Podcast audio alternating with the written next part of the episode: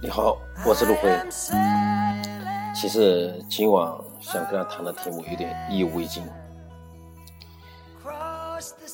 选了这个音乐作为背景，它其中一个歌词叫做 “To be near you”。在我来看呢，这应该是走向极致的意思。先想这个专题给大家分享一下，什么是极致？做产品、做事业、创业都要走向极致。不举太多的例子，太多了。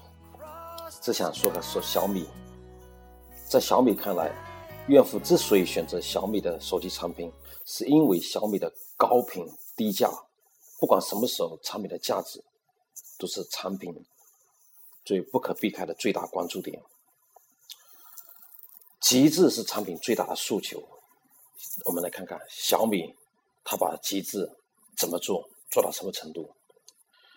今天晚上我把小米手机拿手上给摆动了一下，借了借来看了一下，举了一个最原始的通话功能。要说打电话，任何一款的手机都具备这样的功能，谁都不觉得打电话的功能是一个需要改进的地方。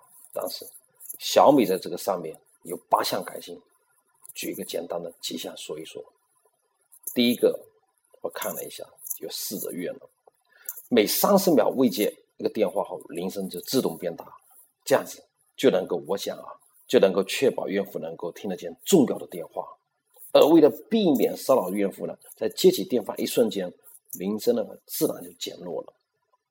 第一，第二个功能是针对不该接的电话，比如说你在开会、开重要的会议，在国外旅游的时候，你要承担高昂的漫游费，却接到了一个什么中介的电话、一个广告的电话，你这时候。